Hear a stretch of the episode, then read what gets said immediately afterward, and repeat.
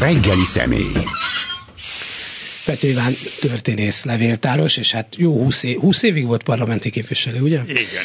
És jó a, reggelt kívánok. Jó reggelt, és a demokratikus ellenzék egyik fontos szereplője. Mm, Mit gondol, most politikai értelemben persze, mennyire kell elkeserednünk, vagy mennyire reménykedhetünk bármi jóban is, ami Magyarországot, vagy akár a Európát, vagy a világot is illeti persze. Hát nem tudok erre, hogy is mondjam, engem kielégítő választ adni.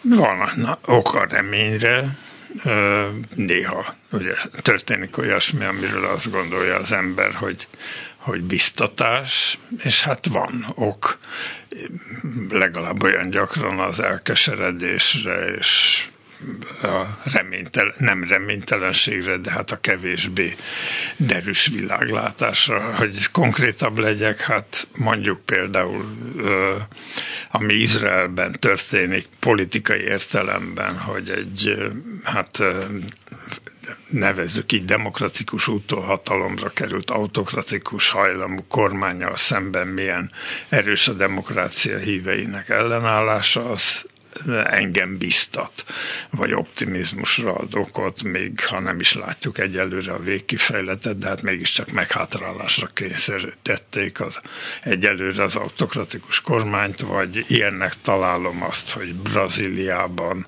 azért az ugyancsak autokratikus hajlamú elnököt sikerült választással megbuktatni, vagy ilyennek gondolom azt, hogy a Magyarországinál sokkal erőszakosabb török autokratikus rendszerben elég jól áll az ellenzék, és van esély arra, hogy ellenzéki államfőt válasszanak, tehát ezek biztató dolgok, még akkor is, hogyha ott hát úgy néz ki sokszor, hogy az ellenzék gyönge, meg hogy hatalomra lehet kerülni demokratikus úton diktatórikus, autokratikus hajlamú vezetőknek is. De hát a világ dolgai azért nem állnak olyan nagyon jól, mégiscsak háború van a közelben, ahol számomra egyértelmű, hogy ki az agresszor, és ki az, aki támogatásra és szolidaritásra szorul, illetve nem szorul, de hát hogy az, akivel szolidáris az ember, de hát a megoldást vagy a kiutat nem látom, és hát nyilván mármint ebből a konkrét háborúból, hogy ennek hogy lesz vége, nyilván azt könnyű mondani, hogy legyen béke már, de hát egy olyan országban, amelyik ugye jelenleg is arra épít részben a politikáját, hogy Trianonnál milyen hatalmas vesztesség érte. Nyilván abból nem lehet kiindulni, nem lehetne kiindulni egy ilyen országban abból, hogy egy ország, aminek a harmadát elfoglalták, az adja föl ezt az egyharmadot önként, és úgy kezdjen béketárgyalásokat, mármint hogy az ukránok. Szóval minden, nem, nem látom, hogy ott ez a háború hogy érne véget.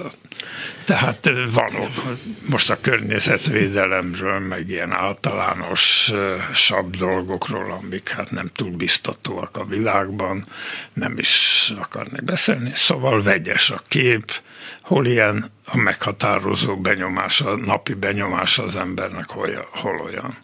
Szokták mondani, hogy az, hogy a magyar politika hogyan alakult, az részben azért olyan, amilyen, mert a rendszerváltáskor egy olyan szisztémát dolgoztak ki, már akkor, és azóta nyilván persze többször hozzányúltak a dologhoz, hogy aki egy kicsit több szavazatot kap a többiek, többieknél, de messze nem a többséget, az a parlamentben nagy többséget kap, mert nyilván akkor azt gondolták, hogy kormányzóképes erők jöjjenek létre, de hát abból meg részben ebből lett az, aminek most már sokadik éve isszuk a levét, hogy kétharmaddal kormányoz egy olyan párcsoport, amelyik vagy 40 valány százalékot se éri el, vagy 30 valány százalékot se a választásokon.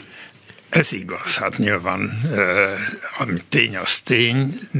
Ugye a választási rendszer az egy túlságosan konkrét helyzethez lett kalibrálva, amikor a választási rendszer kialakult már, mint az eredeti 1990-ben érvényes, akkor az volt a, az akkori ellenzék szeme előtt, hogy a domináns állampárt nehogy olyan helyzetbe kerüljön, hogy az ellenzék le tudja nullázni, és hát ha az ellenzék összefog, akkor akkor pedig kormányképes erő legyen, és egyebek között már az akkori Izrael is ismert volt, ahol ugye nincs bejut, parlamenti bejutási küszöb. Eh, és arányos és választás van. Arányos választás van, és kispártok hogy tudják zsarolni az egész országot. Ez már akkor is látszott, ami most hát kiteljesedett mondjuk Izraelben. Tehát eh, igen, hibáztatható az akkori ellenzék, hogy nem látott túl az akkori helyzeten, hogy, hogy egy ilyen aránytalan, vagy relatív aránytalan választási rendszernek milyen veszélyei vannak, de hát azért a szándék múlott, tehát tökéletes rendszer nincs. A demokráciák azt nem nagyon tudják megoldani, úgy tűnik a hitleri Németország, Hitler hatalomra kerülése óta, hogy demokratikus eszközökkel hatalomra kerülő diktátorhajlamú vagy autokratikus szándékú emberek csoportosulások ne tudják a demokráciát tönkretenni, azért ez legalább annyira azon múlik, mint éppen az adott szisztémán. Hát igen, ráadásul mondjuk, ha a magyar viszonyokat nézzük, akkor nem is feltétlenül demokratikusak már ezek a viszonyok, mert itt van, hogy mi történt a sajtóban, a pártfinanszírozás, a választási rendszer, és hát ez az egész központosított politika, nem beszélve arról, hogy a gazdasági szereplőket hogyan hajtják az uralmukat. Nem, én most a hatalomra kerülés pillanatáról beszélek, tehát 2010-ben nem kérdés, hogy az akkor érvényes demokratikusnak tekintett szabályok alapján jutott hatalomra egy olyan rezsim, amelyik aztán megváltoztatta a demokratikus szabályokat, és hát az egész intézményrendszert a maga arculatára, egy autokratikus rendszer autor, arculatára formálta. Persze, hát a mai viszonyokat én se tekintem a szó hagyományos értelmében demokratikusnak. Látszat intézmények vannak, a választás is jelentős részben nem demokratikus, hiszen ahol a sajtó úgy néz ki, a tömegkommunikáció kommunikáció úgy néz ki, mint ma Magyarországon.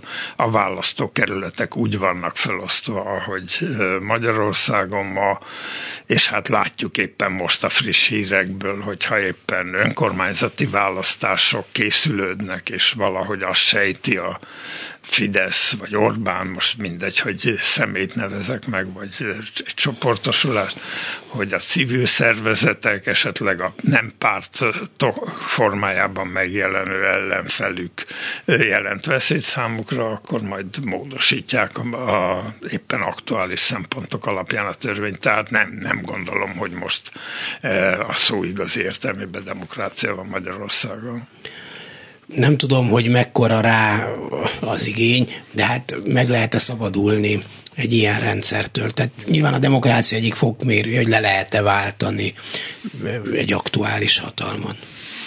Hát ugye ezt? Ez a brazil példa, amit mondtam, vagy hát még nem ismerjük ugye a majdani májusi török választási eredményeket, de a papírforma egyelőre azt mutatja, hogy ott van esély, meg hát lehet korlátozni a hatalmát úgy, mint ahogy most az izraeli példa mutatja. Szóval elméletileg lehet, hogy konkrétan Magyarországon ezt hogyan, erről nem tudok semmi biztatót mondani, mert hát tényleg nem látom a konkrét lehetőségét a jelen körülmények között, hogy ennek hogy lehet véget vetni.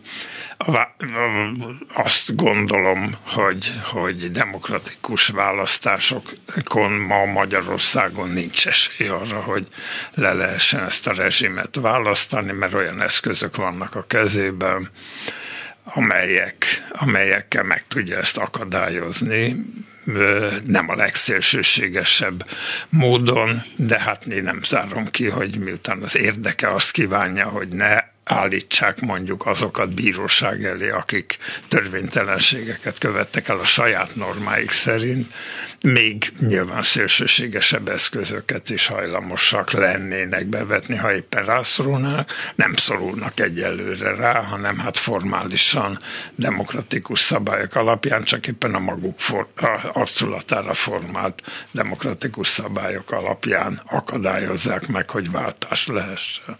És azért azzal szembe kell néznünk, hogy nagyon sokaknak hát tetszik ez a rendszer. De sok támogatója, relatíve sok támogatója van. Tehát a közülemi kutatások azt mutatják, hogy az elmúlt nem tudom, egy-két hónapban még még nőtt is azoknak a, a aránya, akik azt mondják, hogy itt rendben mennek a dolgok.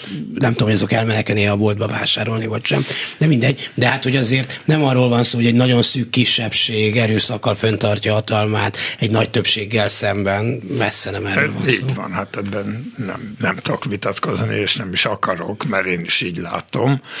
Legfeljebb azt érdemes árnyalni, hogy hát nyilván van, akinek ez jó, van, aki meg azt gondolja, és hát ezekre mondja az ember azt, hogy akár évszázados tapasztalata is a magyar társadalomnak, hogy ebben kell együtt élni, akkor ezt kell tudomásul venni, mit ugráljak, hogyha úgyis megnyerik a következő választást, és úgyis az a polgármester határozza meg az életemet, mondja egy vidéki ember, aki most van hatalmon, akkor hát miért ne támogassam, még ha utálom is, még ha rosszabb is az életem, mint tegnap volt, mert az árak, stb. stb. Szóval ebbe beletörődés is lehet, passzivitás, identitás is lehet, és hát lehet persze olyan is, akiről szó volt az előbb, hogy ezt jónak gondolja, helyesnek gondolja. Igen, bár itt attól még érdekesebb a dolog, hogy jelentős részben olyanok támogatják, akiknek nem jó. Úgy objektíve nem jó. Vagy nagyon sok olyan ember támogatja, akiknek látjuk, hogy ez, ez nem jó. De hát valamit lát benne, hogy miért előnyösebb neki, ha úgy csinál, mintha támogatná már, mint a szavazatával. Hát mert, mert azt gondolja, hogy az a kevés, ami jó, vagy ami a még rosszabbnál több, azt esetleg így megkapja, hát mit tudom én, egy helyi szociális segélyt, valamilyen olyan lehetőséget, ami az elemi feltételeit biztosítja, hát megvásárolhatók az emberek, hát ez nem, nem kérdés. Van, aki elég olcsó, hát van, aki többe kerül, kétségtelen. Hát, és pláne, ha nem lát igazi alternatívát, már mint a személyes életében, mert hát a nagy politikában sem lát alternatívát, akkor hát beletörődik abba, hogy az a pici, amit kaphat, vagy legalábbis amit el tudnak venni tőle, azt nem veszik el, akkor, akkor e, így viselkedik. Hát ez eléggé érthető tulajdonképpen. Nem hiszem, hogy nagyon szoros párhuzamot lehetne vonni mondjuk a 90 előtti Magyarországgal a mostani viszonyokban, de mondjuk 1985-ben, 86-ban, 87-ben, de még 88-ban sem lehetett nagyon látni, hogy egyszer csak megváltozik a világ. Tehát, hogy vannak ilyenek azért. Hát biztassuk magunkat ezzel legalábbis. Nem, hát biztathatjuk magunkat, és hát mással nem is biztathatjuk magunkat, mint hogy nincs olyan rendszer, ami örökké tartana, de azért mondjuk a 80-as évek közepétől, ha nem is hitte az ember, hogy megváltozik a világ, de az, hogy lefelé megy az a rendszer, kifulladóban van, azt lehetett érezni, hogy ez a kifulladás, mármint fokozatos kifulladás, ez 10-20-100 évig tart, de azt nem lehetett tudni, de az, hogy, hogy úgy nem megy tovább, ahogy ment mondjuk a fénykorában, vagy ahogy érezte az ember, hogy a 70-es években minden problémája ellenére is döcögött, az, az biztos volt. Most nincs ilyen érzése szerintem az emberek többségének, hogy itt valami lefelé menne, és hogy ez a rendszer, mármint a konkrét magyarországi gyöngülne, Hát ennek sok oka van, hogy miért nem, de hát ez se tart örökké, az biztos. De mi se tartunk örökké. Mi se tartunk örökké, de hát igen, szóval hát az nem jelent semmit, hogy mi se tartunk örökké. Valószínű, hogy hát emberi léptékkel mérve véges ennek a rendszernek az élete, és hát elég nevetséges is az, hogy ilyen kis kakasként megyünk szembe a világgal, már megyünk, én nem, nem hiszem, hogy én magam is, de a nevünkbe mennek, és hát ugye magyarnak lenni ma azt jelenti, hogy amit az ország vezetői képviselnek, mármint a kívülálló szemében, még akkor is, hogyha az ember nem azonosul természetesen a kormánya. Ja, az is egy ilyen közkeletű vélekedés, hogy azért sem olyan fontos nagyon sok embernek Magyarországon a demokrácia, mert 90 óta kétségkívül már legalább egy, nem is tudom, két nemzedék lassan a felnőtt korba ért, mert hát végül is hiába volt itt demokratikus ellenzék, de hát mégiscsak a Szovjetunióban történt Gorbacsovi reform volt az, ami elhozta a változást.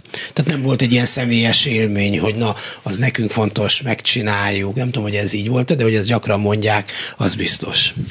Hát ez összetett ügylet, mert, mert hát én úgy, inkább úgy fordítanám ki a dolgot, hogy a Kádár rendszernek, vagy nevezzük, ahogy akarjuk, szocializmusnak, ugye az volt a mentsége, hogy nem független országban történtek, amik történtek, abból, ha jó hiszeműen akarok, vagy fogalmazni, akkor mondhatom azt, hogy abból igyekeztek a legtöbbet kihozni, mármint ahhoz képest, hogy Magyarország szovjet ö, szatellit állam volt. 90 után Magyarország független ország, tehát ha, ha adunk magunkra, akkor ugye azt kéne mondanunk, vagy azt kéne az országnak képviselni, hogy akkor hozzuk ki a függetlenségből a maximumot. Vannak szövetségeseink, meg beléptünk önként az Európai Unióba, beléptünk önként a NATO-ba, ennek millió és egy előnye van. Nem úgy kéne viselkedni, gondolja az ember józan paraszti logikával, hogy azok, akikkel társultunk, azokkal szemben úgy viselkedünk, mint akiknek csatlósai volt tak az előtt, tehát, sőt, hát rosszabbul, mert akkor hűséges Igen, a csatlós, nem mertek így beszélni. Nem mertek így beszélni, igen, de hát mégis úgy állítják be, mint hogyha ugyanaz lenne Brüsszel, mint Moszkva volt annak idején. Szóval lehet úgy fordítani ezt a dolgot, hogy akkor kényszerhelyzet volt, máshogy volt kényszerhelyzet, mint kényszerhelyzetek mindig voltak, nem független ország volt Magyarország, ma meg független, minden úgy történik, ahogy Magyarországon, vagy szinte eh, minden, ahogy Magyarországon azt szeretnénk, és hát ez azért a nemzeti öntudatot, ha tetszik, sérti, hogy Magyarországról ma az a kép, ami, hogy egy hűtlen szövetséges, egy e, agresszort támogató, vagy legalábbis sunyogva támogató, és itt tovább, és itt tovább. Ez egy olyan kényszerhelyzetben, mint 90 előtt volt, hát máshogy nézett ki. Igen, ez amit egyszerűen nem, nem értek, hogy egy olyan országban, mint Magyarország, hogy lehet hirtelen ilyen orosz barát tömege tömegeket találni, mikor mondjuk még a Fidesz is 2008-2009-ben meglehetősen kritikusan beszélt most majdnem megint azt mondtam, hogy a Szovjetunióról, szóval, hogy, hogy, hogy Oroszországról, nyilván az, hogy mi volt 90 előtt, az már 30 valány éve volt, az nagyon rég volt, de hát, de hát mégiscsak, hogy lehet elérni azt, hogy hirtelen ilyen sokan azt gondolják, hogy Oroszország.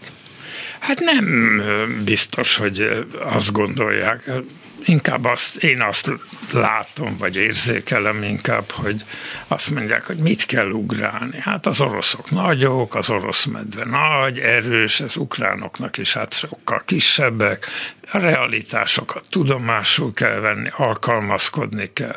Meg mindig van ez a, hogy mindenki sunyi, mindenki az önérdeket nézi. Az amerikaiak sem azért támogatják az ukránokat, mert a normáik szerint egy agresszorral szemben támogatni kéne, hanem ott a földet vásárolnak, és mindenféle halancsák vannak ez ügyben. Tehát mindig lehet olyan szöveget gyártani, ami az adott ember számára talán nem olyan személyes fordulatként jelenik meg, hanem hát van egy ilyen mentalitás, hogy én mögé látok az eseményeknek, és elhiszem azokat a dumákat, amelyek megvilágítják, hogy mi is van tulajdonképpen a háttérben. Tehát nem azonosulnak az oroszokkal, csak azt mondják, hogy a világ az olyan, amilyen, nem hiszem, amit a saját szemeimmel látok, mert én okosabb vagyok annál, mint amit látok, hanem mögé gondolok, és hát erre rá is épül egy erős propaganda. Hát időnként nézem a, Origo nevű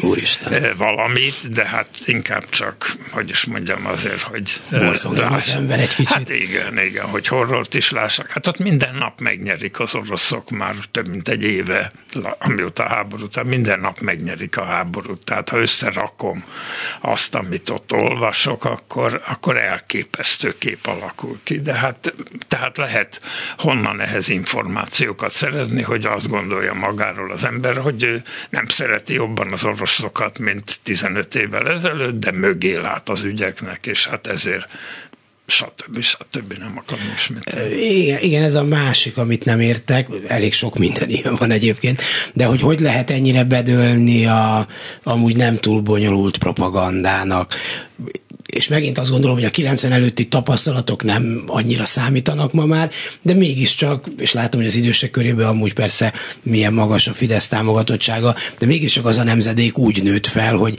azért nem hitte el feltétlenül, amit a Népszabadságban ö, olvasott. Nyilván, hogy haladt előre az időben, az ember egyre többet el lehetett már inni, de hogy megvolt az a rutin, hogy hát azért minket be akarnak csapni, át akarnak ejteni, ez nem mond igazat, elhallgat dolgokat, tehát van egy ilyen nemzedéki nemzedéki tapasztalat. Most meg nem is magas színvonalon nyomják ezt a szöveget, és ilyen sokan benyalják. Hát, benyalják, ezt nem is Hát ugye azért nem teljesen ügyetlen, differenciált ez a propaganda. Tehát ez a béke, ez mindenki által elfogadható, legyen béke. Hát ezt az ember bármikor boldogan kimondja, nem kell mögé gondolni azt, hogy ez az ukránok számára mit jelentene eh, az, hogy a mostani helyzetet elfogadják, vagy hogy mit jelentene mondjuk egy olyan eh, rezsimmel szemben, mint a Putyiné, hogy a béke az azt jelenti, hogy tudomásul veszük, hogyha valakinek a világban olyan elgondolása van, hogy le kell rohanni egy országot, akkor, akkor az megteheti. Tehát nem, nem kell mögé gondolni, az viszont jól hangzik, hogy béke. És az emberek egyébként is hát nem ilyen globális problémákban gondolkodnak, hanem a napi ügyeik jócskán vannak olyanok, amelyek a figyelmük jelentős részét leköti, meg alkalmazkodni kell. Hát ezt a magyar magyar társadalommal évszázadok alatt megtanították alkalmazkodni Igen, kell. de szerintem megtanították a románnal is, meg a maga módján a csevel is, meg a lengyellel is, meg hát, a szlovákkal is. Nyilván mindegyik más történet, és mégis egészen másképp alakulnak ott van, a dolgok. Ez így van. Ez hogy ugye az ukránokkal is, volt aztán egy, tessék. Volt egy mondás, hogy a puliszka nem robban, mármint ezt ugye Romániára mondták, Igen. hogy a román nép sok mindent elviszel. Hát az, a gulyásleves sem robban a jelek szerint, 56 óta legalábbis nem. Igen, bár a puliszka végül robbant, már 89 ez, Azt akartam mondani, Jó, hogy hát- az ilyen előítéletek, vagy hát az ilyen történelmének nevezhető tapasztalatok, hogy a puliszka nem robban, ez, ezek idővel elmúlnak. Tehát a magyar társadalom az egyben a pillanatban, és hát ebben a 90 benne van persze, hogy viszonylag Magyarország elviselhető ország volt szocialista országként, és úgy éltek itt az emberek, hogy körülbelül az volt az élményük, hogy hát a Kádár rendszer az kihozza a maximumot a, a szovjet szatellit államiságból, és hát viszonylag békésen át lehetett térni, amikor megbukott a rendszer.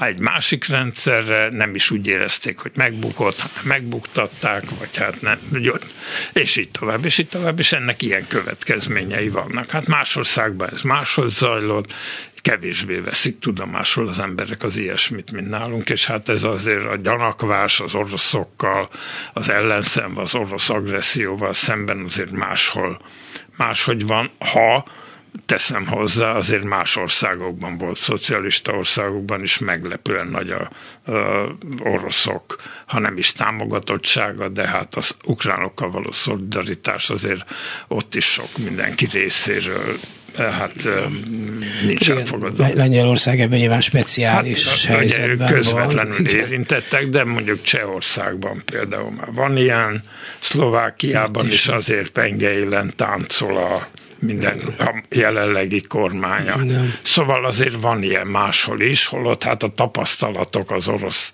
szokkal vagy egykori szovjetekkel szemben azért nagyjából hasonlók, mint nálunk. Igen, de Magyarországon mondta, hogy hát azt elhinni, hogy a, vagy azt remélni, hogy a béke az, az, az, az eljöhet attól, hogyha beszélünk róla, ezt elhiszik, ezt értem, de hát itt azért messze nem csak erről volt szó Magyarországon. A, a migránsok, az átoperáltóvodások, a soros. Ezt nem hiszem, hogy mindenki komoly, migránsokat benyalták, de hát most éppen ugye...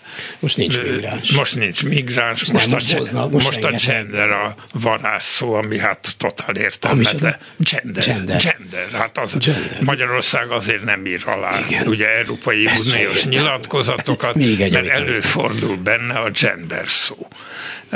Na jó, de ez, ez a köznépnek de, ez egy buzizás. Ez semmi persze, több. Persze. Ez, egy, ez egy nettó persze, persze. buzizás. De ugyanakkor hát a közvélemény kutatások azt mutatják, hogy a, míg a migráns, tehát a mondjuk muszlimok és a más bőrszínűek az működik, attól van félelem. E, tulajdonképpen ahhoz képest, hogy más dolgokban az idegen ellenesség mennyire sikeres és átütő a propaganda következtében, a buzizás az, az nem hat azt tulajdonképpen ebbe toleráns a magyar társadalom, mármint nem a buzizásban, hanem éppen a homofóbiában. Tehát, hogy elfogadóbb ebben elfogadóbb, a sokkal elfogadóbb. Tehát És a sokat mondják neki? Hát valószínű az hat, hat, természetesen, de hát ahogy látom, ezt, ezt nem mondják egy az egyben, mert ugye nem, hát ez, nyilván ez nem köpünk az asztalra úri társaságban, még a padlóra sem feltétlenül. Amennyire az úri társaság? Nem a Magyarországra ja, gondoltam, értem, hanem mondjuk az Európára, de, de egy olyan varázsszó, aminek nem tudják a jelentését, vagy az emberek elég jelentős része, hogy gender, azt nyugodtan lehet mondani. Ugyanúgy hát nem a, a bevándorlást használták, hanem hát ki kellett egy olyan szót meghonosítani, mint a migráns, ami hát egy kicsit e, homályosabb.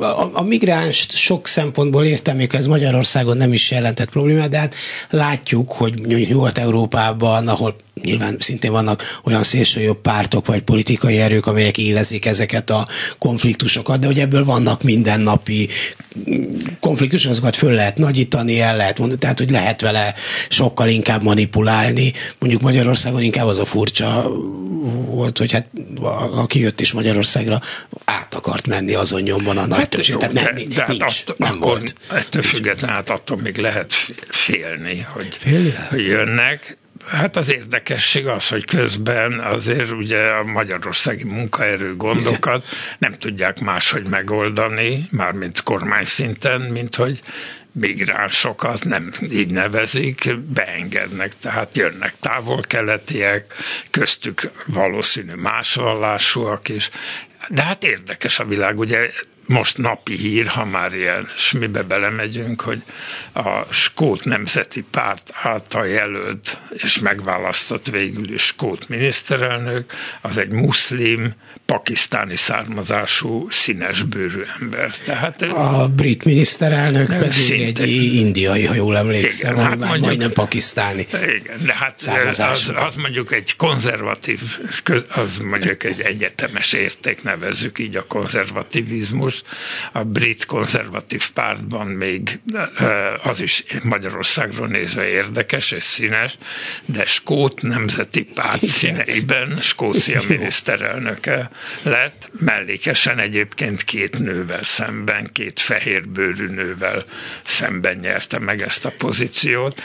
A világ az valószínűleg felé megy, Magyarországon pedig hát még mindig működik ez a... Jó, jó nyilván a, a brit birodalom részeiben az, hogy sok nemzetiség él egymás mellett, és ott nagyon sokan kerültek az egykori gyarmatokról, akik már nemzedékek óta, sok-sok nemzedék jó, óta ott élnek, hát nyilván az egy más... Ott is lehet idegen ellenességgel. Hát a lengyel, a lengyel vízvezeték szerelő azért okay. meg, meg tudta nyerhetni, ha tetszik a Brexitet.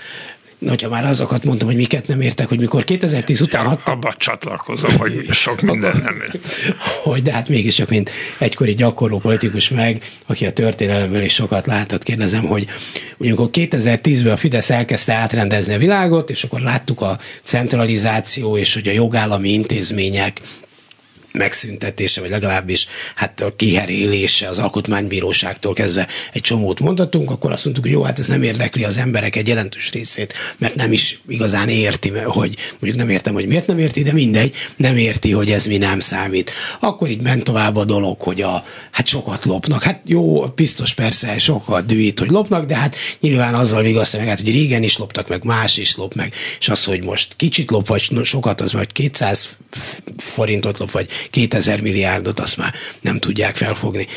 De akkor azt hogy jó, jó, de azért, amikor az életszínvonaladat fogja érinteni, akkor érteni fogják.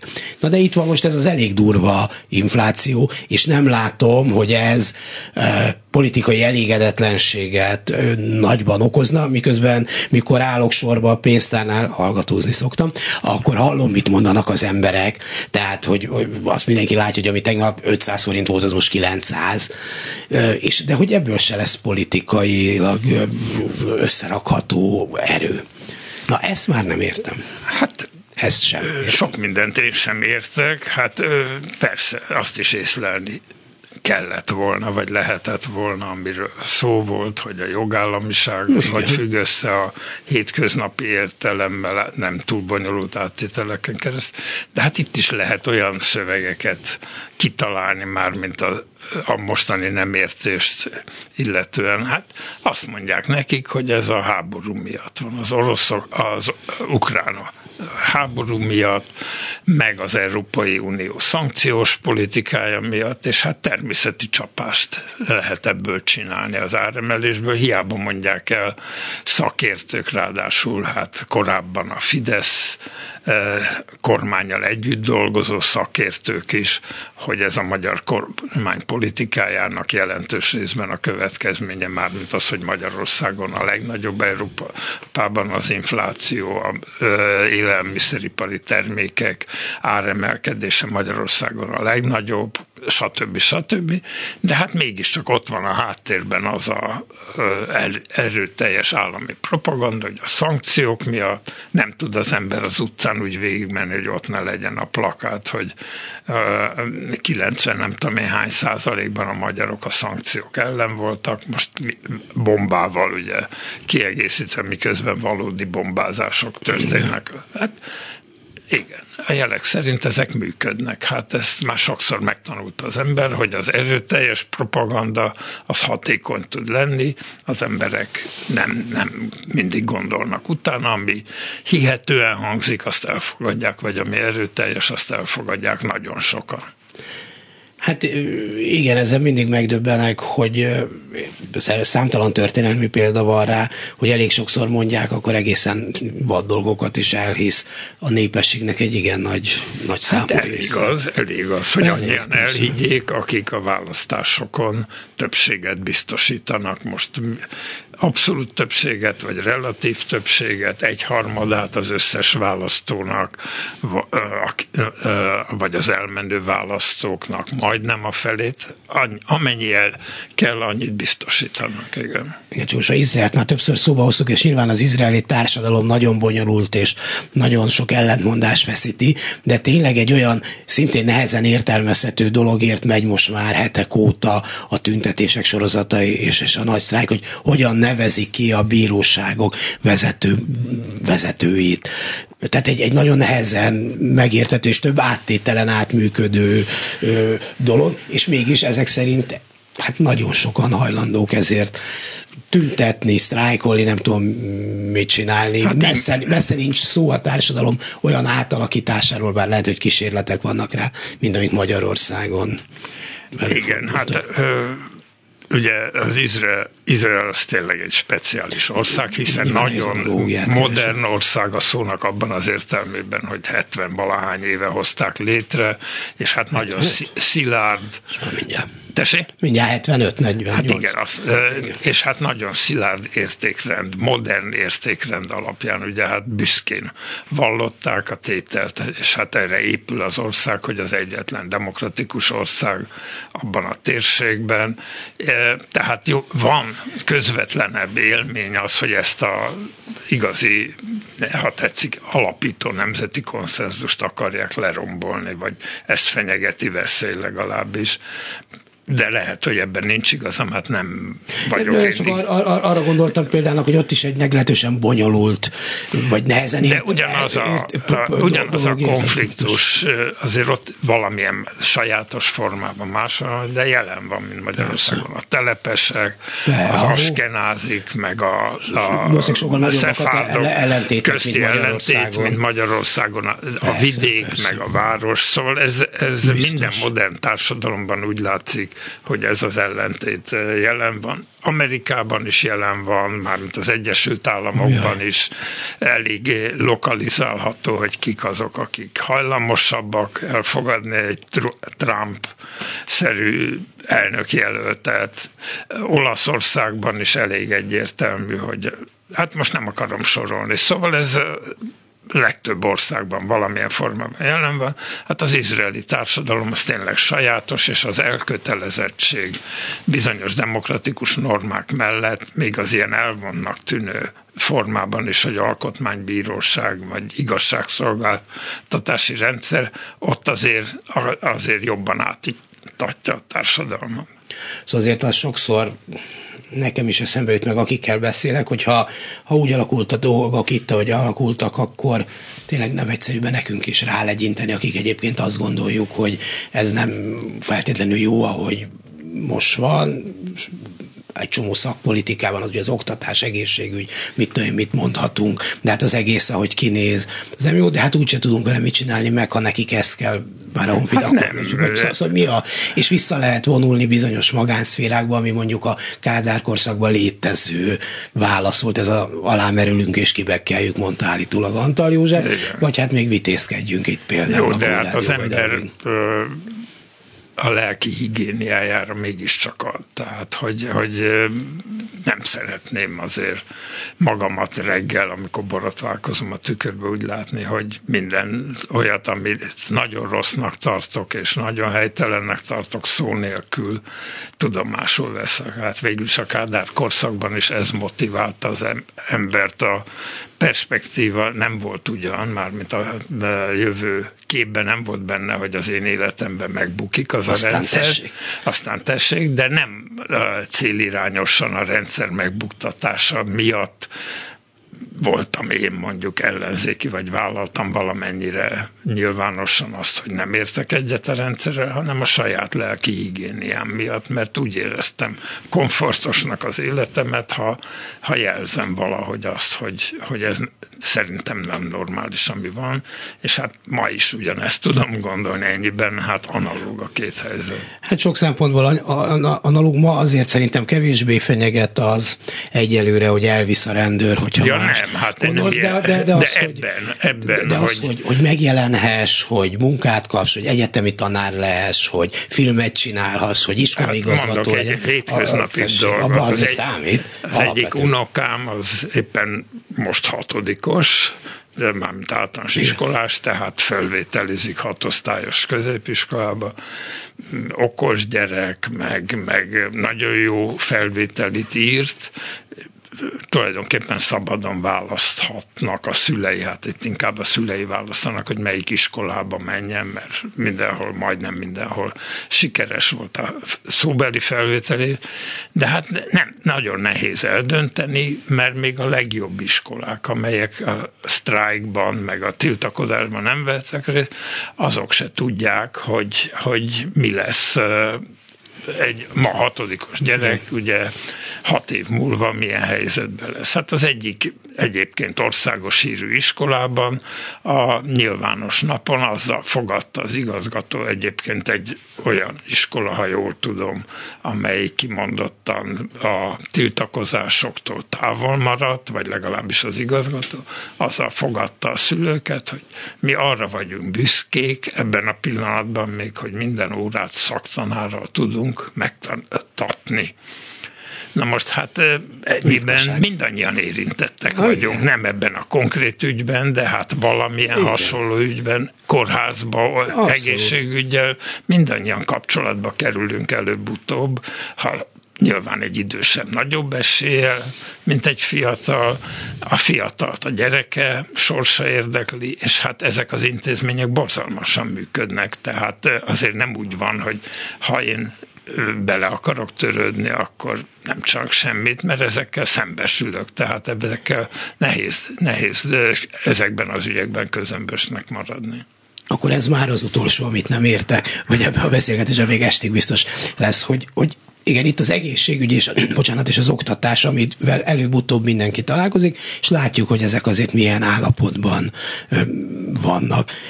Mégsem jut el nagyon sok ember a következő lépésig, hogy akkor ez nincs jól csinálva, nem biztos, hogy egy rendőrnek kell igazgatnia ezt ilyen rendőrségi mm, parancsuralmi módszerekkel, hanem lehetne valahogy ezt talán okosabban, finomabban, sok, nem tudom én, kikinek mi jut az eszébe, de, de mégsem látom azt a következő lépést, hogy hát, hogyha ez a rendszer csak ennyit tud, vagy ez a politikai rezsim ennyit tud, akkor esetleg kellene nézni egy másik után.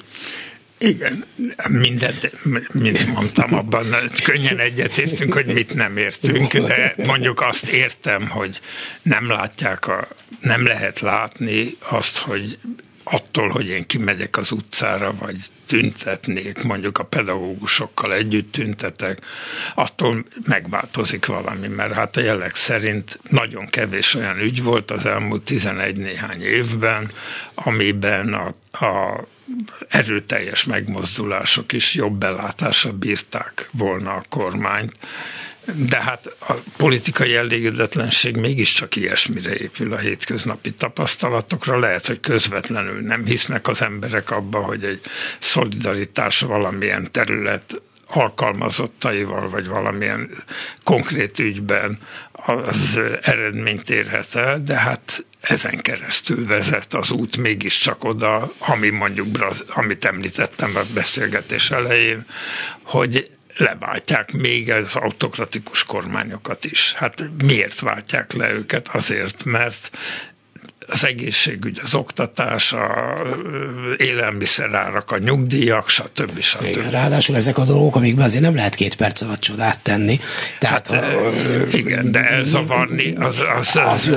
Igen. Na jó, de ez szerintem egy demokratikus világban ez is benne van, hogy lehet, hogy nem lehet két perc alatt jobbá tenni feltétlenül az egészségügyet vagy az oktatást, de megvan az a jó érzésed, és kiadod a dühödet, hogy elzavarod azt, akiket. Hát egyrészt, másrészt meg nem, nem azt vágják naponta az arcom számba, hogy a belügyminiszter az illetékes az egészségügyben, a belügyminiszter az illetékes az oktatásügyben. Hát azért ilyen pofátlanságot azért hát ritkán ilyen pofátlanság van. Igen. Tehát, mint hogyha direkt provokálnának hát, vagy sőt nem, hát Engem biztos, hogy provokálnak, biztos. bár hát én egyedül ugye, vagy hát azok, akik hozzám hasonlóan gondolkodnak, biztos önmagunkban kevesen vagyunk, és nyilván nem azért fog ö, elégedetlenek az emberek, mert a belügyminiszter egyszer, hanem a következményeken. De, De ha egy következő kormány csak annyit nyújt, hogy egy olyan embert tesz oda, aki legalább ért a dologhoz, és akiről elhihető, hogy szakértelemmel akarja csinálni, ha nincs is több pénze mondjuk az oktatás ügyre, vagy kevéssel van több pénze, hát már az is egy kicsit jobb érzés csak a mai hírekben előkerült a Horn Gyula utca, vagy sétány, vagy micsoda neve, ugye ön volt pártelnök abban a koalícióban, ha nem is volt a kormány tagja, amelynek Horn Gyula volt a vezetője. Mit gondol, hogy ma Magyarországon vagy Budapesten legyen Horn Gyula sétány, ne legyen, vagy egyáltalán érdemes erről vitatkozni, mikor az infláció, az oktatás, az egészségügy? Hát szerintem vitatkozni mindenről van értelme. Az liberális válasz. De, de hát, hát mert ezekhez képest tényleg majdnem érdektelen kérdés, de hát én azok közé tartozom, akik azt gondolják, hogy jó ideig bár mit is gondoljunk a halottról, nem szabad, nem szabad politikusról, sőt, hát viszonylag közelmúltban elhunyt emberről közteret elnevezni. Horn Gyula ráadásul hát számomra is egy ellentmondásos figura. De mégis a koalícióban voltak vele. Hát attól még én magamról sem. Én is voltam vele koalícióban. Ja, hát én nem, én nem tartanám Ildomosnak, ha rólam elneveznének akár egy cukrászdát is, vagy valami ilyesmit is, de nem, hát Horn Gyula ennél azért ellentmondásosabb, hát azért mégiscsak vízlépcsőügyben össze akart fogni Mecsárral, azért olyan vatikáni egyezményt kötött, ami botrányos, és hát millió olyan dolgot csinált, ami nagyon ellentmondásos, most nem beszélve a 90 előtti múltjáról, ez nem teszi kétségessé azt, hogy a másik oldalon is föl lehet hozni érveket, hogy elfogadta a demokratikus rendszert bizonyos keretek között, de hát semmiképpen nem olyan ember, akiről én most utcát, vagy bármilyen közteret elnevezni, már megvan, megtörtént, tehát ez már csak egy utólagos ö, diskurzus a dologról, és hát tényleg nem, nem az él, mindennapi életet meghatározó dolog, inkább a, hogy is mondjam, a, köve, a tanulságok érdekesek, jobb nem elnevezni az elmúlt 30 évben aktív emberekről, vagy akár az elmúlt 50 évben aktív emberekről, ilyen köztereket. Én biztos, Volt hogy régen talán egy ilyen szabály. Volt egy ilyen szabály, nem tudom, hogy az mikor szint meg. Igen. Hát, vagy be kell számozni őket, és akkor... Nem, hát az azért mindennek van. De lehet olyan neveket találni, hogy... Lehet. Ha megenged egy teljesen másik kérdést, közelmúltban részt vett egy könyv elkészítésében, Gyekicki András, aki egyébként sokunk barátja is volt, egy nagyon érdekes kiállítást csinált előbb Rajk Lászlóval együtt Pápán, az ott élt egykori, egykori zsidókról, és ebből az anyagból, akik ugye a szomszédaink voltak, szólt a kiállítás szíme, ebből, ebből készült egy könyv, amelyek ön is az egyik szerkesztője. Egyik szerkesztője. Hát különösen, hogy ugye András már nem élhette meg a könyv hát, Én így kerültem bele, így, hogy, így, így nem, hogy nem be tudta befejezni, és hát a kiállítást láttam, és engem is lenyűgözött, meg úgy tudtam többé-kevésbé, hogy, hogy hogy hát jóval bőségesebb anyagot gyűjtött össze, és könyvet akar abból csinálni, ami, ami a kiállításon demonstrálódott, illetve hát volt még egy kiállítás pár évvel később, még szintén az ő életében, Szóval, mikor megtudtam, hogy félbe maradt, nem fejeződött be a könyv, akkor felajánlottam András feleségének, aki hát kezében volt az anyag, hogy szívesen segítek baráti alapon, ha tetszik ezt a könyvet megcsinálni, és hát ez jelent meg tavaly karácsony körül, ami hát messze túlmutat önmagán, mert ez ugye a pápai elfeledett szomszédokról szól,